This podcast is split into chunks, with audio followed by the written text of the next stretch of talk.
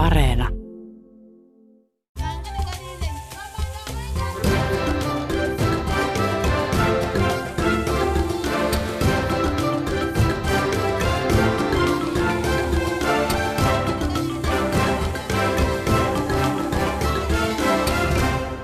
Afrikan tähtipelin pelilaudalla on mainittu 32 paikkaa Afrikan mantereelta. Pelissä voi löytää tiensä Gold Coastille, Slave Coastille tai vaikkapa Kandiamaan.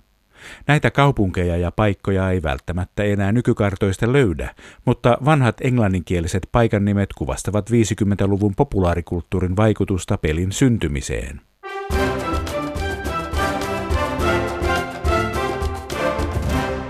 Akatemiatutkija, valtiotieteen tohtori Katja Uusihakala, kun alatte pelata Afrikan tähteä, kummasta aloitatte, Tanzierista vai Kairosta?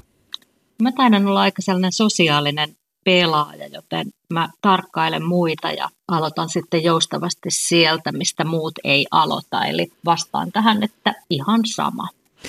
Minkähän takia Afrikan tähden lähtö on joko Tansierista tai Kairosta? No tässähän tämän pelin tarkoituksena on, jos ajattelee strategisesti, niin mennä mahdollisimman nopeasti sieltä pohjoisesta etelään. Eli pohjoisesta tuonne Kapkaupunkiin, jossa odottaa sitten ensimmäistä se 500 punnan bonus. Kairon on ilmeinen valinta lähtöpaikaksi, kun miettii, että silloin kun Kari Mannerla on tämän pelin laatinut tuossa 40-luvun lopussa, kun hän aloitti tämän suunnittelun nuorena poikana, niin Kairo on varmasti ollut hänellekin populaarikulttuurista tuttu paikka ja tietenkin historian tunneilta. Sinuhe egyptiläinen julkaistiin mun mielestä 45 ja voisi ajatella, että myös sitä kautta niin egyptiläinen kulttuuri on ollut Suomessa silloin paljon esillä. Kairo on ilmeinen myös sitä kautta, että tämä linja kapista Kairoon tai Kairosta kappiin toisintaa yhden tunnetuimman britti-imperialistin Cecil Rhodesin tavoitetta, joka oli yhdistää niin britti-imperiumi kapkaupungista Kairoon niin, että Britannialla olisi hallussaan kaikki ne, ne maat ja valtiot siitä välistä ja hän tavoitteli myös junaradan rakentamista näiden kaupunkien välillä. Sitten mä luulisin, että toi Tanger on tullut valituksi ihan sen takia, että se on sijainnut maantieteellisesti sopivalla etäisyydellä tuolla pohjoisessa ja sinne on saattanut piirtää tuollaisen hienon moskeijan populaarikulttuurista puheen ollen, niin kymmenisen vuotta aiemmin oli saanut ensi-iltansa Casablanca-elokuva, joka varmaan Suomessakin oli katseltu ja ihailtu elokuva, mutta tuota, sitä ei näy tässä pelilaudalla. Joo, tuossa Marokossa on nimetty pelkästään Marokoksi toi yksi kohta tuosta Tangieri eteläpuolelta, että se saattaisi olla siinä suurin piirtein Casablancan kohdalla. Onko tämä Danserin moskeja, tämä komea rakennus, niin onkohan se oikea, perustuuko se todellisuuteen? No mä arvelen, että siinä saattaisi olla Sidibo Abibin moskeija. Tangerissa on useita moskeijoita, mutta toi koristelu tuossa minareetissa näyttäisi vastaavan parhaiten sitä Sidibo Abibin moskeijaa. Mutta voi olla, että tässä on taiteellisia vapauksia otettu, että tuossa on yhdistelty parista eri moskeijasta elementtejä. Sitten Kairossa on pyramideja ja sfinksejä. Kenen pyramidit ovat tuolla noin pohjoisessa? Ne lienee Kiisan pyramidit, joita pidettiin yhtenä antiikin seitsemästä ihmeestä. Ja näistä suurin on Keopsin pyramidi, joka on oletettavasti rakennettu neljännen dynastian aikana, noin 2560 vuotta ennen ajanlaskua. Kanarian saaret on kohdillaan ja Marokko on tuossa, Tunisian pääkaupunki Tunis on tuossa, Tripoli on paikallaan. Timbuktu pitää varmaan olla Afrikan tähtinimisessä pelissä, kun se on semmoinen legendaarinen paikka.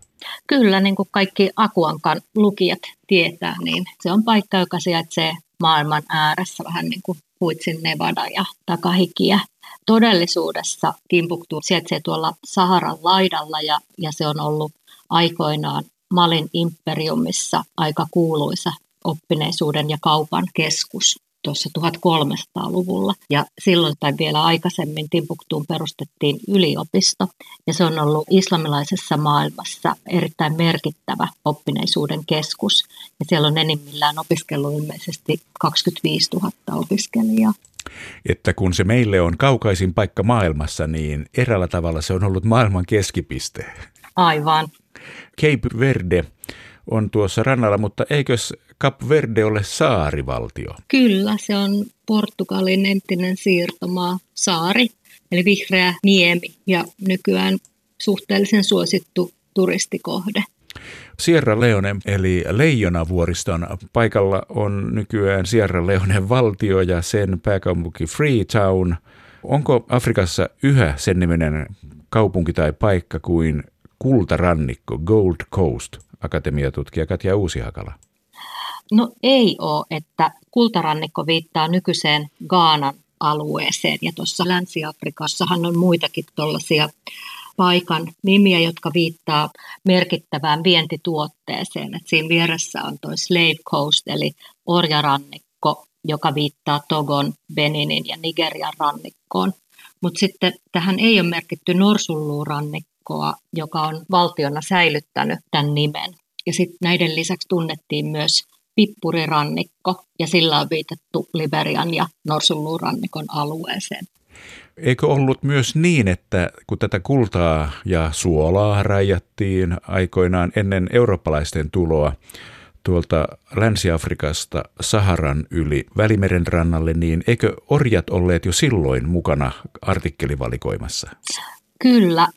Islam ei sallinut orjuuttamista omiensa keskuudesta, niin orjat rahdattiin sitten toisaalta ja niitä orjia kuljetettiin näiden karavaanien mukana kultaa, orjia, vuotia, kuparia, mausteita, sitten sellaisia ylellisyystuotteita niin kuin strutsin sulkia ja norsunluuta, niin nämä tuotteet on jo ennen eurooppalaisten tuloa kulkenut Saharan halki ja, ja sitten ylittänyt Välimeren. Et sitä kautta on käyty eurooppalaistenkin kanssa kauppaa välillisesti. Sitten tuolla Saharan laidalla, aika keskellä Pohjois-Afrikkaa, on Ain Galaka-niminen vähän tuommoinen pussin perä siellä vaan kävästään. Pitää saada orjarannikolta 1, 2, 3, 4, 5, 6, no seitsemällä nopan heitolla ja Darfurista neljällä nopan heitolla. Minkäs kokoinen metropoli Ain Galaka on? No ihan Wikipedian mukaan se on Keidaskylä Saharassa, Pohjois-Chadissa. Ja mä en oikeastaan juuri koskaan käy tuolla, että jos on mitään muuta jäljellä, niin eipä tule tuossa Keidaskylässä käytyä.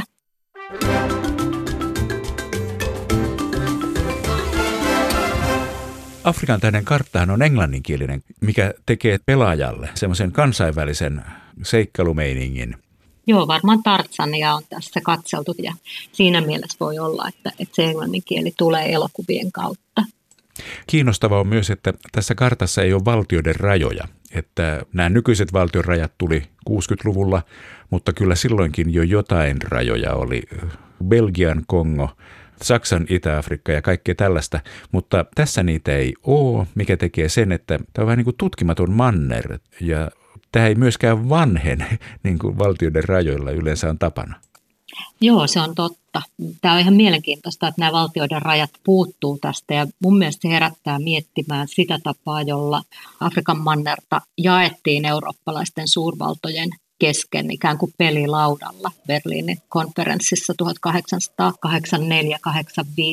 Toisaalta sitten tämä valtiottomuus tällä kartalla vahvistaa sellaista ajatusta, että Afrikka on yksi yhtenäinen ja aika hahmoton paikka, josta voidaan puhua yleistäen. Paikka, että Afrikka ei todellakaan ole yksi valtio, vaan siellä on 54 tunnustettua valtiota ja yli 3000 etnistä ryhmää. Punaisen meren rannalla siellä on sitten Suakin niminen paikka. Se on ilmeisesti vilkas satamakaupunki, koska siihen menee laivalinjat, lentolinjat ja maa teitä kaksin kappalein. Akatemiatutkija Katja Uusihakala. Joo, se tosiaan on olemassa oleva satamakaupunki Sudanissa ja se on ollut merkittävä kauppasatama Intian ja, ja tota Afrikan välillä. Ja samoin se on ollut merkittävä matkustajasatama, jota kautta pyhiinvaeltajat on Afrikasta kulkenut Mekkaan. Ja myöhemmin se on ollut tärkeä osa Osmanien imperiumia. Kiinnostavasti tämä Suakin, joka on aika tuommoinen kuitenkin suhteellisen tuntematon nimi tuolla Afrikan kartalla, niin se on noussut lähiaikoina esille osana Turkin yritystä kasvattaa vaikutusvaltaansa Afrikassa, erityisesti tuolla alueella, eli Somalia, Sudan, Etiopia. Eli tuossa Punaisen meren alueella Turkilla on vahvoja pyrkimyksiä kasvattaa vaikutusvaltaa. Ja aika kiinnostavasti tämä Sudania parikymmentä vuotta viime vuoteen saakka hallinnut presidentti al-Bashir on vuonna 2017 myöntänyt Turkille 99 vuoden vuokrasopimuksen tälle Suokin saarelle ja oikeuden kunnostaa turkkilaisen Osmanin imperiumin aikaisia kohteita. Suokin on itse asiassa saari. Niin Turkilla on nyt sitten tämän Suokin kaupungin hallinta seuraavan 99 vuoden ajan. Tämä on mun mielestä erinomainen esimerkki tällaisesta, mitä kutsutaan soft poweriksi, eli tietynlainen neokolonialismi kulttuurisen vaikuttamisen kautta. Kyllä. Siitä vähän keskemmälle on, on sitten tutun näköinen paikan nimi. Darfur, eli meille lehdistä tutummin Darfur. Se on melkoinen risteyspaikka tässä. Onko se ollut keskeinen paikka jo 50-luvulla Afrikassa sitä kutsutaan tällaiseksi etniseksi mosaikiksi, että siinä kulminoituu monia sellaisia keskusteluja, jotka on keskeisiä Afrikassa ollut vuosien ajan. Ja tämä Darfurin kriisi 2000-luvun alussa jonka kaikki varmaan muistaa uutisista, niin siinä oikeastaan kulminoitu vuosikymmeniä jatkuneet kiistat. Ja usein tämä Darfurin kriisi on esitetty tällaisena uskonnollisena tai etnisenä konfliktina, mutta tilanne on oikeasti paljon monimutkaisempi. Täällä Darfurin alueella elää noin 30 eri etnistä ryhmää ja niiden rajat on usein epäselviä. Yhdellä ihmisellä voi olla monia erilaisia etnisiä identiteettejä ja lojaliteetteja ja lähes kaikilla on sekä arabi- että afrikkalaistaustaisia sukujuuria. Myöskin sit ilmastonmuutos tuolla Saharan alueella on voimakkaasti vaikuttanut pientenkin konfliktien kriisiytymiseen. Voimistuva kilpailu yhä pienemmistä vesivaroista karjan kasvattajien ja viljelijöiden välillä on kriisiytynyt ja lisäksi sitten tämmöinen ulkoinen tekijä, eli tässä tapauksessa Kiinan vaikutus. Kiina omistaa noin 40 prosenttia Sudanin öljyteollisuudesta ja osallistuu aktiivisesti siellä sitten infrastruktuurin rakentamiseen ja toimittaa alueelle valtavan määrän aseita. Sitten tulee Bar el Ghazal. Koitin suomentaa sitä ja päädyin siihen, että se olisi Gazellien joki. Se on lyhyt joki Valkoisen Niilin ja sitten Bar el Arab-joen välissä. Noilla seuduillahan on semmoinen alue, josta en koskaan aikaisemmin ollut kuullut kuin Sud kahdella d Yksi maailman suurimpia kosteikkoja. Pinta-ala on 57 000 neliökilometriä eli sama suuruusluokka kuin Pohjois-Pohjanmaa ja Kainuu yhteensä. Siinä vieressä on Addis Abeba, joka on tuttu kaupunki vuoristoisesta Etiopiasta. Vaikka kyseessä on ihmiskunnan vanhimmat seudut, niin Addis Abeba ei ole kauhean ikivanha kaupunki. Niin, ymmärtääkseni se on perustettu 1889, kun Etiopiassa oli Menelik toinen niminen keisari hallitsijana ja Addis Abeba on amharan kieltä ja tarkoittaa uutta kukkaa. Etiopiahan on siitä kiinnostava valtio Afrikassa, että se on säilyttänyt itsenäisyytensä, pysynyt siirtomaavallan ulkopuolella. Että Italia yritti vallottaa Etiopian 1895, mutta etiopialaiset päihitti heidät seuraavana vuonna. Samoin Mussolinin Italia piti sitä hallussaan 35-41, mutta näiden aikakausien ulkopuolella Etiopia on koko ajan ollut itsenäinen valtio. Johtuuko se siitä, että se on niin vuoristoinen? Mä vähän veikkaan, että se voi esimerkiksi johtua siitä, että siellä ei ole ollut sellaisia raaka-aineita, joita olisi väkivalloin niin paljon haviteltu. Siinä lähellä sitten Afrikan sarven kärjessä on Cape Guardafui. Sinne johtaa kolme laivalinjaa, kaksi lentolinjaa ja kaksi maantietä. Taitaa olla aika vilkas paikkakunta vai mitä akatemiatutkija Katja Uusihakala? Joo, ilmeisesti tämä Cape Guardafui on saanut nimensä keskiaikaisilta purjehtijoilta ja tämä on sen aikaista Italiaa merkitsee katso ja pakene. Ja tämä nimi viittaa tämän niemen karikkoisuuteen ja merenkäynnin vaarallisuuteen. ei mikään niin kuin rauhansatamat, vaan paljon haaksirikkoja on tällä alueella, eli kannattaa pitää varansa. Sitten mennään vähän lännemmäksi. Siellä on Orjarannikon alapuolella Kandijama-niminen paikkakunta. Eipä löydy nykyajan kartoilta. Gabonista löytyy semmoinen paikka kuin Ansien Kandjama. Onko se Ranskaa? Tarkoittaako se vanhaa Kandjamaa? Joo, tarkoittaa ja ilmeisesti tämä on joku pikkuinen kylä Keski-Gabonissa. Ei mikään merkittävä taajama, mitään sillä kohdalla ei todellakaan näy, kun katsoo nykykartasta. Sant Helenan saari on siellä, sitähän kaikki pelkää. Sinne voi jäädä ikävästi jumiin ja siinä ympärillä on merirosvoja. Onko se oikeasti merirosvojen piirittämä paikka? No ehkä tämä on pikemminkin tällainen jumituspaikka viittauksena saaren kuuluisimpaan vankkiin, eli Napoleon Bonaparte, joka vietti Sant Helenalla viimeiset elinvuotensa 1815-21. Ja kiinnostavasti tämä Sant Helena kuuluu edelleen Iso-Britanniaan. 1502 portugalilaiset niin kutsutusti löysivät saaren, joka silloin oli asumaton.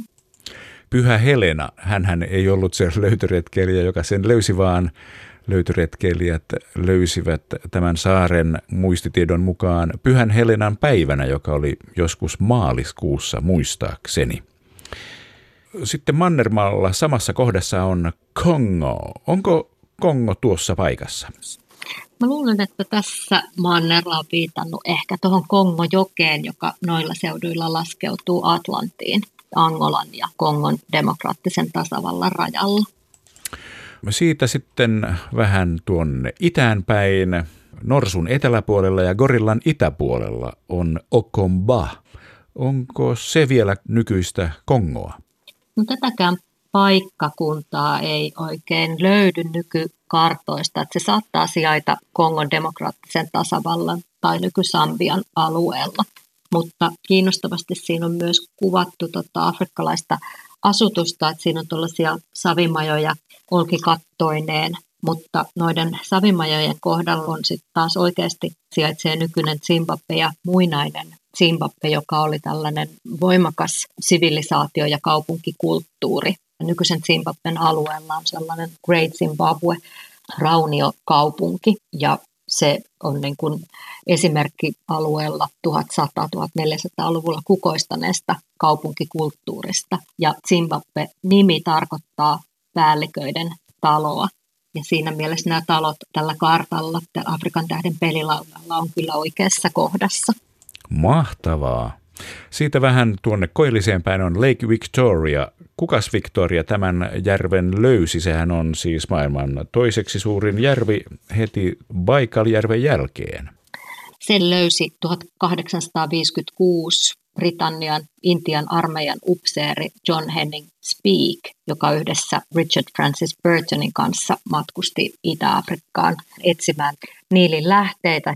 Ne löysi sitten yhdessä Tanganiikka-järven ja siinä vaiheessa molemmat oli hyvin sairaita ja Burton lähti lepäilemään ilmeisesti Sansibaarille ja siinä aikana Speak löysi tämän suuren järven, jonka nimesi kuningattarensa kunniaksi Lake Victoriaksi. Siellä vähän etelämpänä lähellä Etelä-Afrikkaa on sitten Victoria Falls. Onko sekin Speakin löytöjä? No ei, tämän löysi se varmaankin meille tunnetuin löytöretkeilijä, skotlantilainen lähetystyöntekijä David Livingstone vuonna 1855. Ja hänelle paikalliset ihmiset oli monesti kertonut näistä putouksista. Paikalliset tuntevat Victorian putoukset nimellä Mosi Oatun ja Savu, joka jyrisee. Ja Livingstone sitten nämä putoukset NS löydettyään nimesi ne uudelleen Victorian putouksiksi, mutta Livingstone sitten omassa päiväkirjassaan toteaa, että tämä on ainoa englanninkielinen nimi, jonka hän on antanut kohtaamalleen paikalle, että hän halusi kunnioittaa näitä paikkojen alkuperäisiä nimiä, mutta ei sitten varmaan pystynyt tämän Victorian putousten kohdalla säilyttämään malttia. Siellä rannikolla on sitten paikka, jonka nimi ei ole englantia, vaan onko se arabiaa, Dar es Salaam, eli rauhan paikka. Ovatko Pohjois-Afrikan arabit ehättäneet karavaaneillaan tänne saakka akatemiatutkija Katja Uusihakala? Tämä Itä-Afrikan rannikko on täynnä kauppakaupunkeja, jotka on ollut aktiivisia vuosisatojen ajan. Ja tämä on itse asiassa purjehtijoiden retkikuntien ja valtakuntien välisten yhteyksien vaikutuksesta sitten arabian kieli ja islam levinneet Itä-Afrikkaan 600-luvulta lähtien ja vilkastuttanut kauppaa ja vaurastuttanut kaupunkeja. Ja arabian kieli ja kulttuuri on vaikuttanut, mutta sitten samoin on vaikuttanut swahilin kieli ja kulttuuri, jotka taas sitten on yhdistänyt tämän rannikkoalueen sisämaahan. Tämä on hyvin omaleimainen kosmopoliittinen kulttuuri, joka täällä Itä-Afrikan rannikolla on vallinnut. Hyvä. Sen eteläpuolella on Mosambik, joka sijaitsee siis niin Mosambikissa. Onko Mosambik iso kaupunki? No, tämä on kyllä aika pieni kaupunki, tämä Mosambik. Mä luulen, että tässä nyt viitataan Ilha de Mosambikiin, eli Mosambikin saareen, joka sijaitsee tuossa hyvin rannikon tuntumassa. Ja siellä oli vuoteen 1898 saakka Portugalin lounais-Afrikan pääkaupunki. Mutta sitten kun Suetsin kanava aukastiin, niin laivareitit lakkasivat kiertämästä Afrikan mannerta ja nämä itäisen Afrikan vilkkaat satamakaupungit menetti merkitystään ja sitä myötä myös tämä Mosambikin saari. Tämä saari on nykyään yksi tärkeimmistä Mosambikin turistikohteista ja se on myös Unescon maailmanperintökohde. Wow. No käydäänpä samalla Madagaskarilla. Ovatko saaren koillisrannikon Tamatave ja Eteläkärjen Cape St. Mary merkittäviä taajamia? Ja sitä en oikein tiedä, mutta tämä Tamatave tunnetaan myös nimellä Toamasina ja se on Madagaskarin tärkein satamakaupunki ja Madagaskarin toiseksi suurin kaupunki joo, eli on merkittävä taajama. Tämä Cape St. Marie on Madagaskarin eteläisin kärki ja se on nykyään osa luonnonsuojelualuetta. Ja Madagaskarin saaren luonto on aivan ainutlaatuinen. Vaikka se nyt on suhteellisen lähellä Afrikan rannikkoa, niin siellä ei ole niitä Afrikalle tyypillisiä eläimiä, kuten suuria nisäkkäitä, vaan monet niistä eläin- ja kasvilajeista on endeemisiä, eli esiintyy vain Madagaskarilla. Whalefish Baytä ei löydy oikein mistään nykykartoilta, mutta Valvis Bay-niminen paikka löytyy. Se on muunnelma saksan sanasta Valfish eli valas. Paikallisella hereron kielellä paikka tunnetaan nimellä Esorongondo. Onko se sitten perinteinen kalakaupan keskus? Tämä on siis Walvis Bay, Valaslahti ja se on Namibian tärkein satamakaupunki. Ja kalastus on merkittävä elinkeino ja myös valaanpyynti. Sitten päästään Afrikan eteläkärkeen, jossa on kuvattuna valkoihoinen Malmin kaivaja siinä heti Strutsien alapuolella. Vieressä on paikka nimeltä Dragon Mountain, lohikäärmevuoret. Onko täällä asustanut aikoinaan lohikäärmeitä, akatemiatutkija Katja Uusi-Hakala? Tämä vuoristo tunnetaan afrikansin kielisellä nimellä Drakensberg. Ja Drakensbergin vuorijono on satoja kilometriä pitkät. Sen korkeimmat huiput on kolmessa ja puolessa tuhannessa metrissä. Ja myös tämä on Unescon maailmanperintökohde. Sulukielellä tämä vuoristo on nimeltä Ukashlamba, keihäiden muodostama este. Täältä vuoristosta löytyy merkittäviä tuhansia vuosia vanhoja luolamaalauksia. Wow. Ja sitten päästään Cape Towniin, Kap-kaupunkiin. Se lienee hyvän onnen kaupunki, kun sinne ensimmäisenä ehtivä saa Afrikan tähdessä 500 puntaa. No onnekkuudesta en tiedä, mutta ihan subjektiivisesti niin Kap-kaupunkihan on maailman kaunein kaupunki ja antaisin nyt 500 puntaa, jos heti pääsisin sinne.